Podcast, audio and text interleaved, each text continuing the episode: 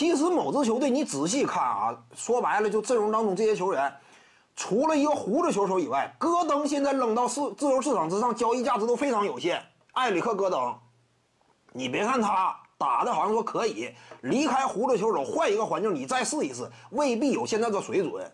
胡子球手这样一种吸引力啊，进攻端他产生的团队价值太突出了，这就是球星巨星级别的影响力。某支球队板凳席，你看看那几位，真说拿到其他球队拿到市场之上不怎么值钱，基本上都。你球队当中首发包括丹尼尔豪斯是什么顶级三 D 球员吗？根本不是嘛。小里弗斯，以往也没无人问津，基本上就这这种层次。但是你看葫芦球手带出来什么效果？你再看克里斯保罗呢，要啥有啥，内线储备也够，外线这块有新人有老将，什么玩意儿都有，结果打成这样。这就是核心球员之间巨大差距吗？什么叫某支球队黑呀？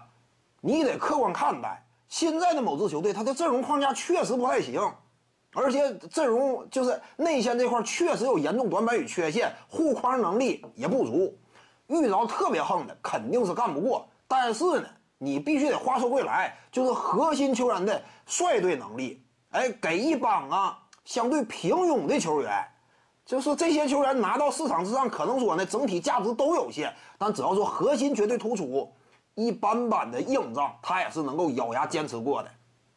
争冠级别未必能到吗？但是呢，就面对克里斯保罗率领的雷霆，这一下高下立判。克里斯保罗真是就这么一打完了，历史地位几乎也要打没了。因为什么呢？你别说你岁数大，雷霆阵容饱满，你怎么不说呢？对不对？你对面什么情况？所以呢，这就分两方面看。某支球队前途依旧是无法争冠，这是一定的。今年，你说今年就能争冠呢，不现实。但是呢，这也印证了，就是胡子球手啊，真是可惜。徐静宇的八堂表达课在喜马拉雅平台已经同步上线了，在专辑页面下您就可以找到它了。